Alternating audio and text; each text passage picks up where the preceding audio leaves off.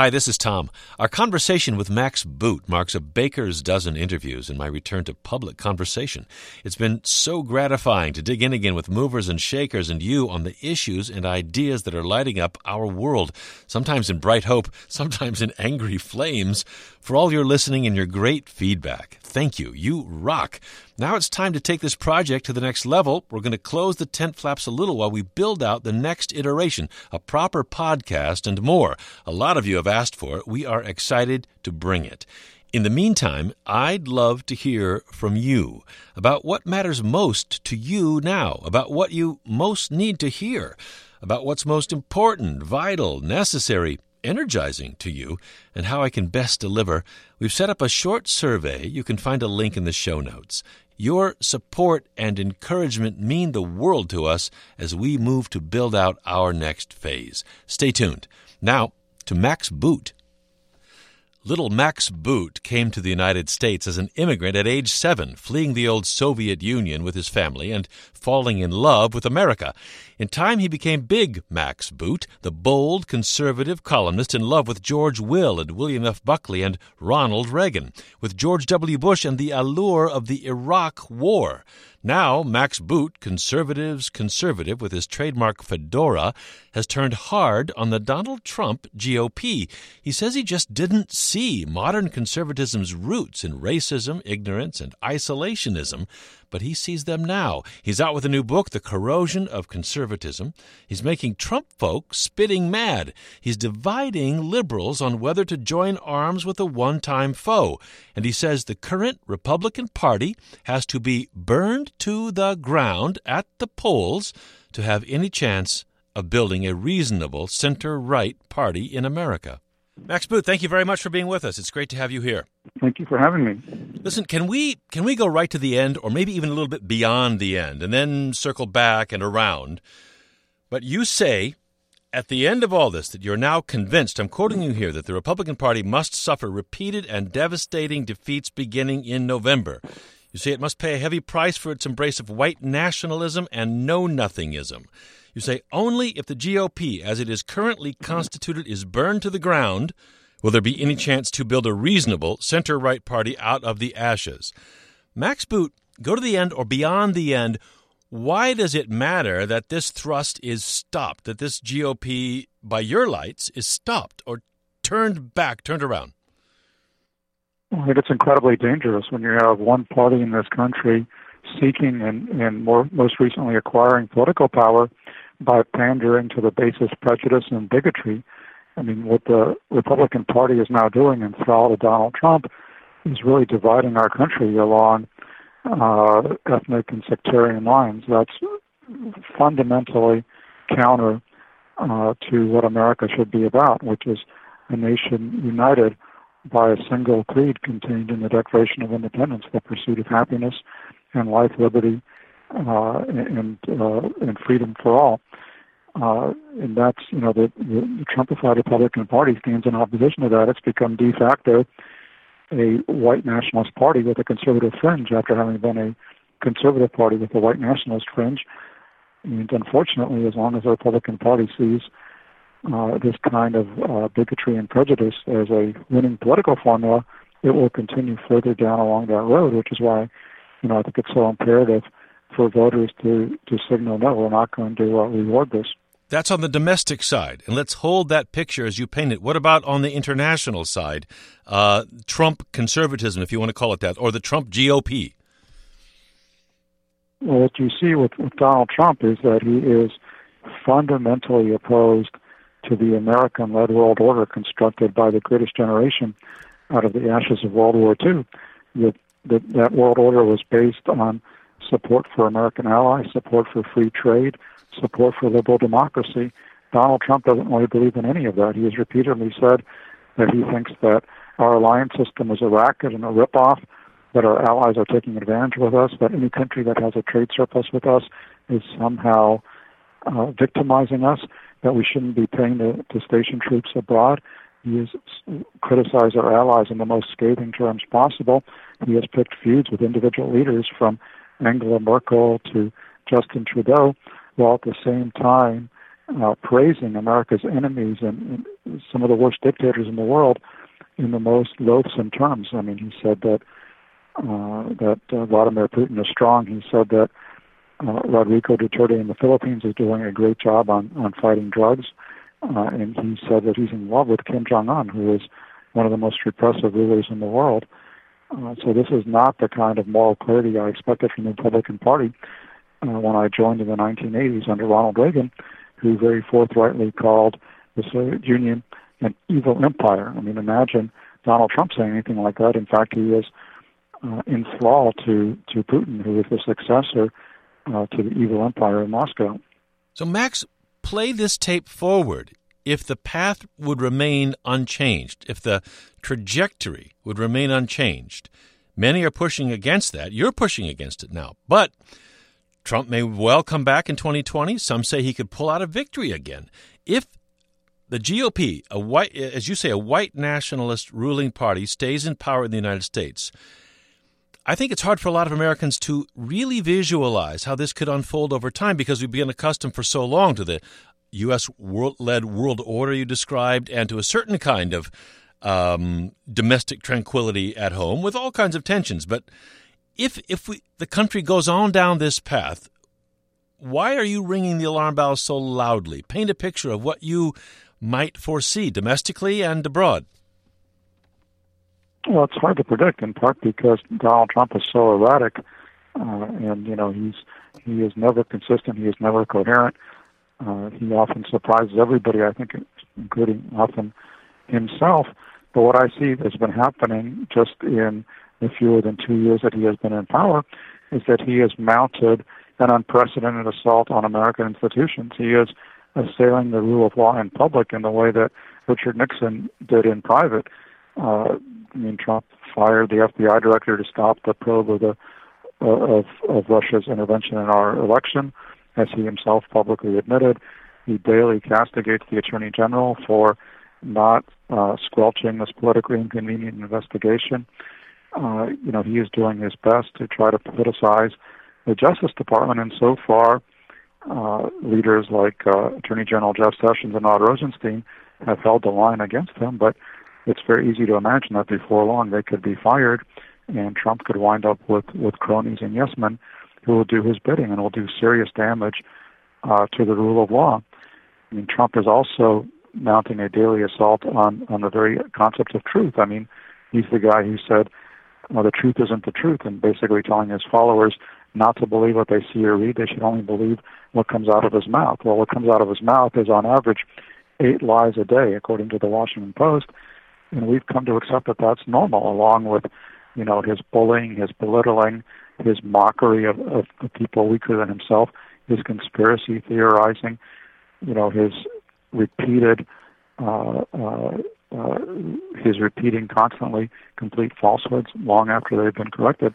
I mean, we've come to accept all that as normal, but it, I think it's very corrosive to our democracy, and I think the longer that it goes on, the more corrosive it becomes you know, I really see the country sh- changing before my eyes. I could have never imagined that we would have this populist demagogue in the White House, but now that he's there, that's becoming the new norm. And, and you're quite right that he could easily win re-election in 2020, and we could see many more years of this. And I think, you know, I don't know where it ends up, but it's not going to be in a good place because, you know, I think he's dividing society.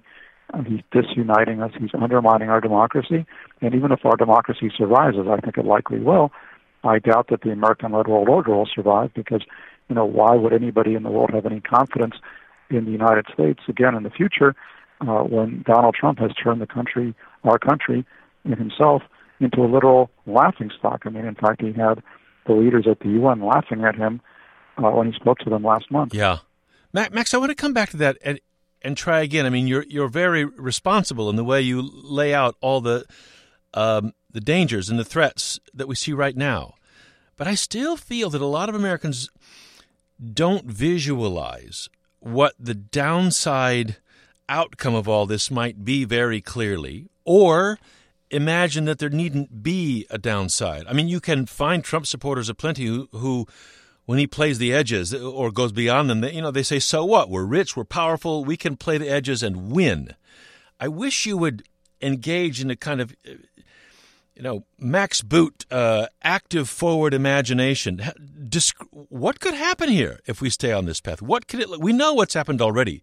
We know the risks that are there, but can you try and make vivid what this might mean at home if we stay on this path, and what it might mean? What would it might it look like in the world abroad?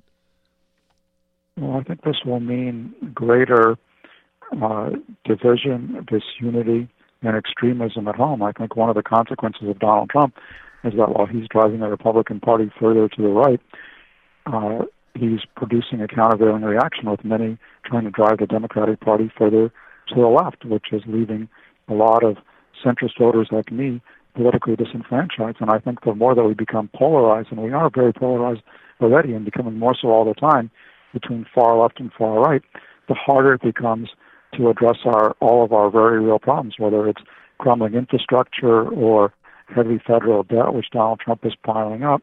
So all these issues will will, will pile up uh, and make it harder to resolve, and, and you know I, I think undermine our, our greatness and our standing in the world from within.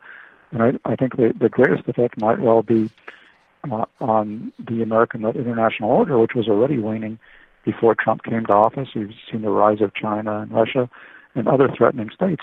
But I think Donald Trump is accelerating that decline with his tendency to, to trash American allies and to praise America's enemies. I think he is causing a fatal loss of confidence in the United States. I mean, uh, we had a recent Pew poll that showed only 39% of Canadians have a favorable view of the United States. That's Canadians. 32% of Mexicans, 30% of Germans. He is alienating our closest allies. And, you know, why would they ever trust the United States ever again? So I think what he is doing is he is accelerating the collapse of the American-led world order and ushering in something new. And we don't know exactly what that will be. It could be a Chinese-led world order, or I think more likely it's going to be a multipolar system of the kind we had pre-1914 with multiple competing power centers and no state powerful enough like the United States to stand up for freedom and democracy and free trade and all those other principles the United States has championed since 1945. I think the result of that will be a world where aggressors uh, have free sway. I mean, you're already seeing that that kind of world ushered into being where one of our closest allies, Saudi Arabia, feels able apparently to murder a, an American resident who wrote for an American newspaper. Jamal Khashoggi in the Washington Post. Yeah. Jamal Khashoggi of the Washington Post apparently felt free to murder him, from what we can tell, in its consulate in Istanbul, where uh, you know Vladimir Putin feels free to carry out war crimes in Syria. Rodrigo Duterte feels free to send out death squads into the streets of the Philippines, and on and on and on. I mean, this is not all America's doing, but there's certainly a sense that we have stepped back from moral leadership, and the more that we do that, I think the more it empowers the aggressors and rogue states and human rights violators. And so I think, you know, you will see the world start to be transformed in ways uh, that that are very inimical, inimical to uh, America's interests as we've understood them since 1945. The pre 1914 order that you described, the multipolar uh, order, exactly, where you have competing competing power center, where you have arms races. I mean, if we pull back in East Asia, for example, as as Trump may very well do, I mean, you could see uh, Japan, South Korea, and Taiwan all going nuclear to defend themselves because if, if they no longer trust the United States to defend them, and then they could have a a, a, a nuclear arms race with China. I mean, that is something that recalls the pre-1914 naval arms race between Germany and Britain, which helped to lead to World War One. So those are the kind of scenarios that I am very, very concerned about. Um, does this been described as a kind of return to the jungle uh, globally? Historically, exactly. that has meant again and again and again that has meant war. Uh, exactly. is, is that the risk here? Right, that is the risk. I mean, I think we have taken for granted this Pax Americana that we created after 1945. We have taken for granted that we live in a fairly secure world without major power conflict with freedom uh, and democracy and free trade spreading. We've been the biggest beneficiaries of that world order uh, because it's allowed us to become very rich and, and relatively safe. Uh, and we just assume that this is kind of the natural order of things, and it isn't. This was really the product of the very far-sighted decisions made by the greatest generation uh, to commit American forces in Europe and Asia to stand watch on the ramparts of freedom and to work with our allies and and and to uh, take a more altruistic approach to world affairs, so that we weren't trying to screw other countries out of every single advantage we could screw out of them, but instead we were working generously to help them in the expectation that a rising tide lifts all boats, and that is very much not Donald Trump's view. His view is America first, you know, Britain first, China first, Russia first, and in a world in which countries don't cooperate and view only their own self-interest in a very narrow fashion, that becomes a very dangerous world. That is the world that led to World War One. Donald Trump has been making the case again and again and again, all through the campaign and in, out of the White House, that that order has meant the United States being screwed under the kind of polite minuet of the yeah, you know right, world order. Right, right. What he says doesn't make a lick of sense because, on the one hand, you're right. He talks about how we're getting screwed all the time, or the piggy bank that's getting robbed. Our allies are free voters who are taking advantage of us. You know, we're not getting paid enough to station our troops abroad. It's a racket. It's a ripoff, et cetera, et cetera. But at the same time, and often in the very next breath, he says, We have the greatest economy ever. The, it's the strongest it's ever been. Unemployment is the lowest it's ever been. We're getting rich. It's wonderful. We're winning all the time. It's an incoherent message because, you know, if we have the greatest economy ever, and by many measures we do have the greatest economy ever, then why would he say that we're getting ripped off? And what's the cost of quote unquote getting ripped off? In fact, I think there's a connection between the fact that we guarantee this uh, liberal American led world order and the fact that we are as wealthy as we are. There's a close connection between the two of them, which he doesn't understand. If there's a logic in the Trump thinking, it seems to be that uh, Trump thinking, I will push this just as far as I can push it. And if push comes to shove, if it does get fiery or even goes to war, hey, we win then also. The United States wins then also. Well, that may be, although I think that Trump is actually very wary of, of actual war. I mean, remember, he is somebody who cited bone spurs to avoid the Vietnam draft. It's quite a different so, thing not want to go yeah. in the rice paddies of Vietnam and fight oneself when one is a rich kid with not a callus no, on no, his hands. No, no, no, no. Of course. I mean, he is he, you could, I mean, he, he certainly issues blood curdling rhetoric from the safety of his podium, protected by the Secret Service, and then swaggers and talks about how he would knock people out and and hit them and beat them up and so forth. Yeah. When you know he would never do that if he didn't if he wasn't protected by by his well-armed bodyguards.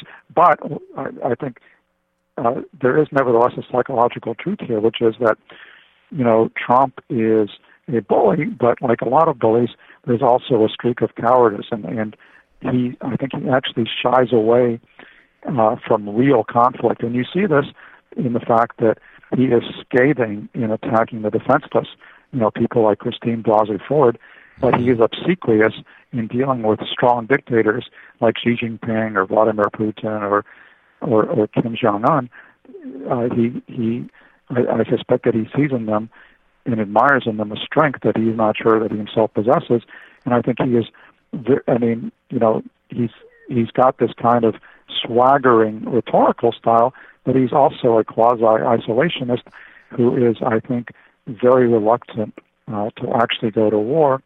So that doesn't mean we wouldn't go to war because we could easily blunder into a conflict, you know. But I don't think that he would have actually, for example, launched a preemptive strike on North Korea as he, as he threatened to do last year.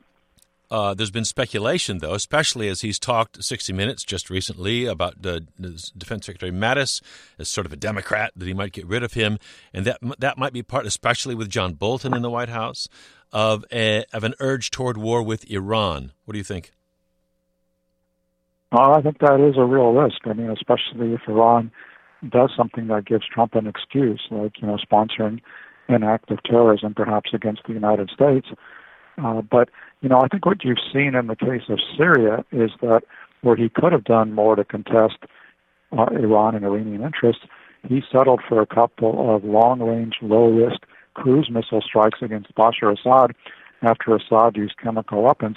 So even if we were to blunder into a conflict with Iran, I suspect that Trump would probably limit himself uh, to some airstrikes. I don't see him ordering an American invasion of Iran, for example. Max Boot, can we bring it home?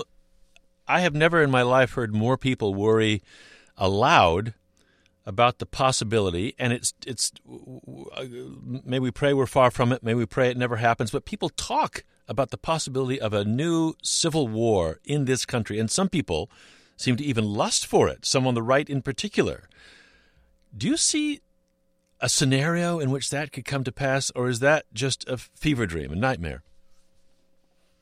I think it's a nightmare, but occasionally nightmares do come to pass. I mean, we certainly saw blood in the streets in the 1960s, and I think this is the most divided America has been since the Vietnam era. So it's certainly not outside the realm of possibility. Uh, that what would it look see, like if it came? Uh, what's that? What would it look like if it came? Well, I don't know. I mean, that's again very, I, you know, to to paraphrase Yogi Berra, I'm not very good about making predictions, especially about the future. I mean, who knows? But I mean, we we've certainly seen violence by right-wing extremists like the neo-Nazis in Charlottesville. We've seen, you know, a lower level of violence by a few Antifa activists on the left. Um, you certainly see Donald Trump ramping up the rhetorical violence against Democrats, you know, accusing them of being traitors who want to open the borders to rapists and murderers and who want to turn America into another Venezuela, i.e., a bankrupt socialist dictatorship. And then you see, you know, I don't think anybody uh, in the Democratic Party has done anything remotely as bad, but I mean, you do see kind of this urge to hit back with, you know, Hillary Clinton saying, we can't afford civility right now, with Eric Holder saying, you know, when they go low, we've got to kick them. Uh, and, you know, uh, with progressive activists chasing you know, Ted Cruz and a few others out of restaurants. Again, there's not a moral equivalence here. There's not a left-wing mob in America. Uh, I mean, there's not even a, a, street equivalence, right? You got Proud Boys beating people up in the streets of New York in front of New York police. That that's that's a with a sword in the hand of the leader. That that's a different level. No, it's a different level. I don't want to engage in moral equivalence, yeah. but you know, I think that there is a sense in which uh, the the excesses of the right are driving uh, some on the left to drop uh, civility and to try to, uh, you know, to try to match the ugliness of the right. And I think that would be a mistake because that is the kind of phenomenon that can trigger, you know, uh, actual bloodshed, which which is something that I hope doesn't happen. I think the way for the left to resist successfully is to go out there and register voters and mobilize at election time and you know elect Democrats, which is something that needs to happen uh, to to have some checks and balances in our system. I don't, but I, there is a tendency, I think, some on the left to say, well, you know, we can't fight Trump uh, by being too elevated in our tactics. We have to get in the gutter with him, and I think that would backfire. Max, you know, in the 1960s, when things broke out into real violence, it was very often protesters, or in some cases rioters, against police. That's a, that's a, somehow structurally different than what people might think of as a civil war. People look around at how heavily armed this country is, on who tends to have those arms, and wonder that if if a, a new conflict, call it a civil war if you will, could take a different, quite a different form than the 1960s.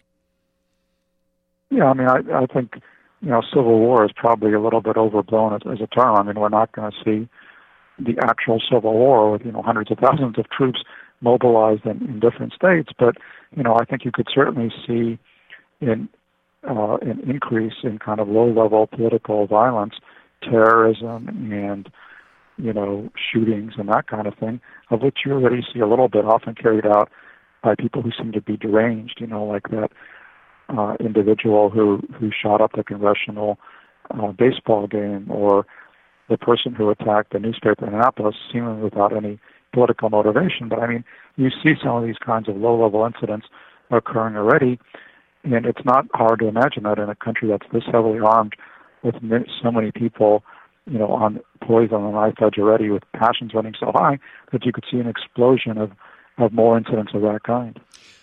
Why didn't you see this trend earlier on? I mean, you write that you say upon closer examination uh, in the book, uh, you write, it's obvious that the whole history of modern conservatism is permeated with racism, extremism, conspiracy mongering, ignorance, isolationism, and know nothingism. That's quite a list. Why didn't someone like you see that? Well, because I was deep in the bubble, and you know, ours is a very tribalistic society. Uh, people on the left tend not to see the faults of the left, and people on the right tend not to see the faults of the right, and I was very much on the right. I mean, I was somebody, you know, who who's been identified as the conservative movement ever since I was a conservative columnist at the University of California at Berkeley in the early 1990s. I worked at the Wall Street Journal editorial page. I wrote for commentary in the Weekly Standard. I yeah. served as an advisor to three Republican presidential candidates. So I really drank the Kool-Aid, and you know, I I tended to you know focus on my own area, which was national security, and not worry too much about what was going on to the left or right of me. You know, even if I didn't necessarily agree with everything that was going on, I felt like, well, you know, I've got to be part of this coalition, and so that's you know that's the price of, of, of being part of a movement, having allies. And I was generally sympathetic to the conservative movement, but then you know the election of Donald Trump really caused me to reassess because it made me realize, wait a second, this this isn't leading where I thought it was leading. I mean, I thought it was going to lead to the election of somebody like John McCain or Mitt Romney, which I would have been very comfortable with. I still would be very comfortable with. Uh, but instead, it led to the election of Donald Trump, and it made me realize, and we I had to reassess and say, well, how did we get to Trump? And, and I looked back at, at all these developments uh, that you know I had not paid much attention to, like the rise of Fox News and Sarah Palin and the Tea Party. I wasn't exactly a supporter of any of those, but I didn't realize just how corrosive and destructive they actually were, and how they were driving the, the right into into this uh, extremism that gave rise to Donald Trump. And, and you know, his election was really the spur that made me break out of my tribal uh, enclave and and really think for myself uh, about all the, rethink these issues, even at the cost of you know suffering, abuse, and ostracism uh, from the right. And by the way, I would add for many on the left as well who you know, who who basically say that I'm irredeemable and and, and cannot possibly atone for uh, my sins of having been a conservative. I mean, you you have been widely celebrated um, by mainstream and or uh, liberal uh, press, I'd say, in this book, or certainly widely heard and and uh, listened to. But it's true, you've got some pretty stiff critics um, on the, the, the, left as well. Peter Maass writing in the Intercept, especially for your very active promotion of the Iraq War and more. He says that you've helped create so much havoc, been so wrong so completely that it would be the definition of insanity to treat his, yours, Max Boot's ideas as fodder for anything other than the shredder. What do you say to those on the left who, who say, no thanks, we, we, you know, given this track record, even if you've had a conversion experience of some kind, you, you we don't want you in our company. Well, I mean that's the kind of uh, ideological purity and uh, and extremism that will consign the left to being a minority movement while Trump takes over the country. That's that's where that's leading. I mean, if you can't, if the left rejects uh, people who who reject Trump, uh, then they're never going to prevail. I mean, they're going to choose ideological purity uh, uh, over over you know creating a winning coalition. And I've been very happy to see that a lot of of, of very good liberals are in fact uh, very supportive of, of me uh, because they understand that uh, you know you're, you're not going to uh, have you're not going to stop Trumpism uh, if you refuse to accept uh, any any conservatives in your ranks. What about among conservatives themselves? Ross Douthat, conservative with the New York Times, writing over the weekend about you, Jennifer Rubin, Evan McMullin, Tom Nichols at the Navy War College, saying these aren't really relevant quote unquote conservatives anymore. They they're they've missed a turn. Uh, John McCain was not elected. Your kind of conservatism isn't I guess he's suggesting isn't really conservative by some new definition or isn't the future of conservatism. What do you say to that, Max? Right. And Ross Ross Douthat has even eaten me out of the conservative movement in the past, basically suggesting I was some kind of democratic imperialist yes. uh, intruder, and that I wasn't a true conservative. Well, you know, I was actually espousing conservative ideas when I think he was in elementary school. So I don't, you know, I don't quite understand where he's coming from. He's somebody who's been critical of Donald Trump, but now says that the only way you can be a real conservative is basically to accept Trump's populist turn and try to give it intellectual coherence and ballast and I just fundamentally reject that. I mean, he may be right that that Trumpism is where the conservative movement is at, but for me, that's an argument for rejecting the conservative movement. Uh, but uh, you know, there's it's still somewhat painful to me because I did identify for a long time with conservatism, and, and I'm I'm happy not to identify uh, that way if if if Trumpism now equals conservatism, but uh, I, that's certainly not a not a turn that that I'm willing to accept or applaud. How does this country regain a, a healthy center right, Max? I think the only way that happens is if the Republican Party suffers repeated and devastating defeats, because if they continue to win with this message of division and, and bigotry, you're going to see a lot more of that in the future. The only way I think you can get back to having a reasonable center right party, which we desperately need, is if Republican politicians who are a very cynical lot understand that they're not going to be successful by following Donald Trump. So I think the road to recovery from Trumpism begins in November by voting for the Democratic Party, which is something I never did before Donald Trump came along. And I always voted Republican. Now I can't imagine voting Republican because we need checks and balances, and, and we need to to stop the Republican Party's uh, descent into this nationalist populism. I don't get how so many politicians, if you're right, if Trumpism is this stew of racism, extremism, conspiracy mongering, ignorance, know nothingism, how can so many Republican politicians embrace that? Is it just for a win? What does a win mean if that's what the, the, the grounds for the win are? That's a great question, and I keep asking myself, you know, what does it profit them to win the Supreme Court or Congress at the cost of losing their souls? But you know, that is not a consideration that very many politicians have. All they seem to care about is winning reelection, and especially for Republicans, winning reelection in Republican primaries, where a single tweet from Donald Trump can send them down to defeat, as happened with Congressman Mark Sanford in South Carolina. So that's what all these Republicans are terrified of. And so, you know, in lieu of principles, they have poll numbers, and Donald Trump's poll numbers are not very good with the population at large, but he's got 80 to 90 percent support among the Republicans, and as long as that's true, there are going to be vanishingly few Republican politicians who are brave enough to take him on. What is at the very heart of that? Is it racism? Is it race fear? Is it fear of a of the, the diverse, ethnically and racially diverse country that is emerging so powerfully in the United States now? I think it's it's various phenomena at play among politicians. I think it's mainly just cynicism and self-preservation, uh, because privately, a lot of folks in Washington on the Republican side know how dangerous and unqualified Donald Trump is. They're just afraid to say so in public. It's a different matter when it comes to the grassroots, where Donald Trump has a real base of support, uh, which loves him not because, not despite his racism and xenophobia and misogyny and cruelty, but because of it. I mean, those are the very things that attracted a disturbingly large number of Republican voters. And that's something that shocked me. Uh, but that's you know when I realized that, that that is, but it, that is the reality. And so, you know, he's got this very rabid fan base out uh, in the heartland, and he's got these cynical, self-serving opportunists in Washington who are willing to give him and his fans whatever they want if in if in return they they achieve a measure of of, of power for themselves.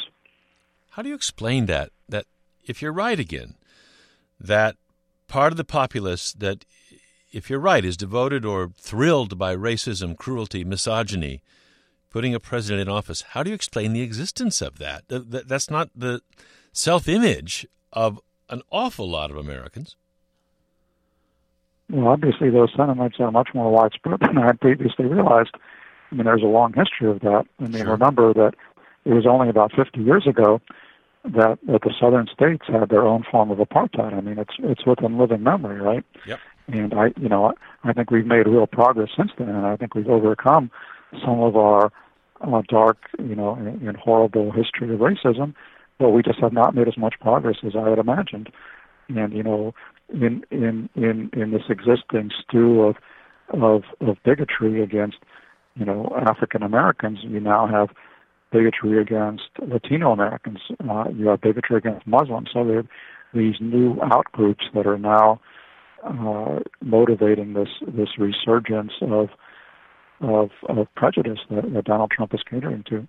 If you could go back, Max, to the seven-year-old Max coming to this country as a as an immigrant from the then Soviet Union, kind of fleeing the Soviet Union, I guess. What, to the extent that you could Speak of such deep and difficult things to a seven year old. What, what insight would you want to give him about the United States? How might you alert him to some of what you've awakened to over these years? You know, to to little me uh, would be, you know, understand this is a wonderful country with with with many great things, but there is also an, an ugliness and a darkness uh, that has to be battled against every day. And that's something that I tended to forget because, you know, I became so enamored of America. This really became my creed, Americanism, and I, I was, you know, convinced it was the greatest country in the world. It took me in and my family in and gave us opportunities we would not have had in any other country in the world. I think this country has done more for the advance of, of human freedom and dignity than any other country in the last century. Um, you know, so I think it's a I still think it's a great, great place, but I, you know, I think I let my enthusiasm probably run away with me uh, when I was young, uh, and you know, I tended to take a somewhat Pollyannish view of America and to discount the prevalence of, you know, racism or, or, or sexism or xenophobia, all these problems that people on the more liberal side of the spectrum have always pointed to, and I thought they were really maligning America, and, and in particular maligning the Republican Party when they said the Republican Party you know, was was fundamentally racist and, and, and had all these other problems. I always denied that. I thought it was a horrible libel, and I still think that you know there's lots of fine, upstanding Republicans and conservatives who are not tainted by racism, but unfortunately, I think the, the problem is is much more greater than I had realized when I was young, and, and you know, I wish I had been a little bit more uh, alive to to the dark side of conservatism as well as its uh, uplifting nature. You say it may take decades to work our way out of this, the undoing, undoing the work of decades. Well, it's been decades in the making, but it may take a long time to work out of it. What does that look like? You say it has to begin with repeated and devastating defeats for the GOP. GOP is currently constituted needs to be burned to the ground, you say, for a chance to bring back a reasonable center right party out of the ashes. What's the siren song that would pull the necessary quadrant of voters to into that mission, Max? Well, that's that's a great question to which I don't have a great answer. I mean, you're right. As long as there is a constituency for bigotry and extremism, there will be people to cater to it. But I would hope that the Republican Party would certainly not cater to it as obviously and as egregiously as as Donald Trump does today. I mean, we've seen redefinitions of parties that have occurred over the years. I mean, the last big one occurred in the 1960s, where, you know, up until 1964, the Republican Party was the party of civil rights. It had a large African American constituency. It tended to be much more liberal. There were many liberal Republicans like Nelson Rockefeller, and with Barry Goldwater's defeat, and uh, defeat of Goldwater uh, of Nelson Rockefeller in 1964, that was really a turning point where the Republican mm-hmm. Party went from being the party of civil rights to being the party of Southern whites. Uh, and the liberal Republicans like Rockefeller and Jacob Javits and uh, uh, Bob Packwood and many others were driven out of the ranks. Well, I mean that kind of fundamental redefinition happened once. It's it's not outside the of possibility there could be another redefinition that would take the Republican Party towards being a more Eisenhower-esque party. At least, you know, that's my dream. I don't think it's likely to happen anytime soon, but you know, it's it's it's not completely out of the realm of possibility. High stakes, tough time. Max Boot's new book is The Corrosion of Conservatism. Max, good luck. It's always good talking with you. Thank you very much for being with us. Thank you for having me on.